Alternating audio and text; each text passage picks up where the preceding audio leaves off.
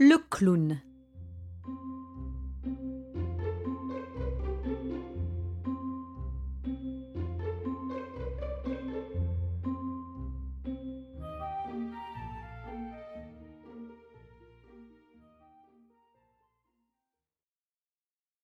Quelques jours après, le fermier, voulant faire un cadeau à son nourrisson, lui acheta, un jour de foire, un superbe clown qui jouait des cymbales en musicien accompli. Le cadeau fut accueilli par Maurice avec de grands transports de joie. L'enfant prit le jouet dans ses bras, le retourna dans tous les sens, cherchant à faire manœuvrer les cymbales. Ne trouvant pas le moyen de faire fonctionner ce jouet, il se mit en colère et frappa violemment du poing le ventre du clown. Ce geste fut suivi d'un grand cri.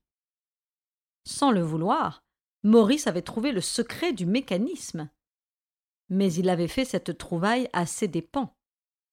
Les cymbales, en se refermant brusquement, avaient emprisonné son nez, qui fut aplati.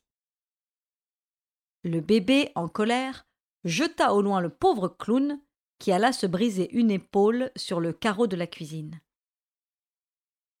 Puis Maurice se tâta le nez, qui le faisait horriblement souffrir. Soudain, il se sentit la main mouillée, ses doigts étaient teintés de rouge. C'est curieux, se dit le nourrisson, qui pour la première fois saignait du nez. Mon nez qui verse de la peinture. Comme c'est joli. Quelle belle couleur.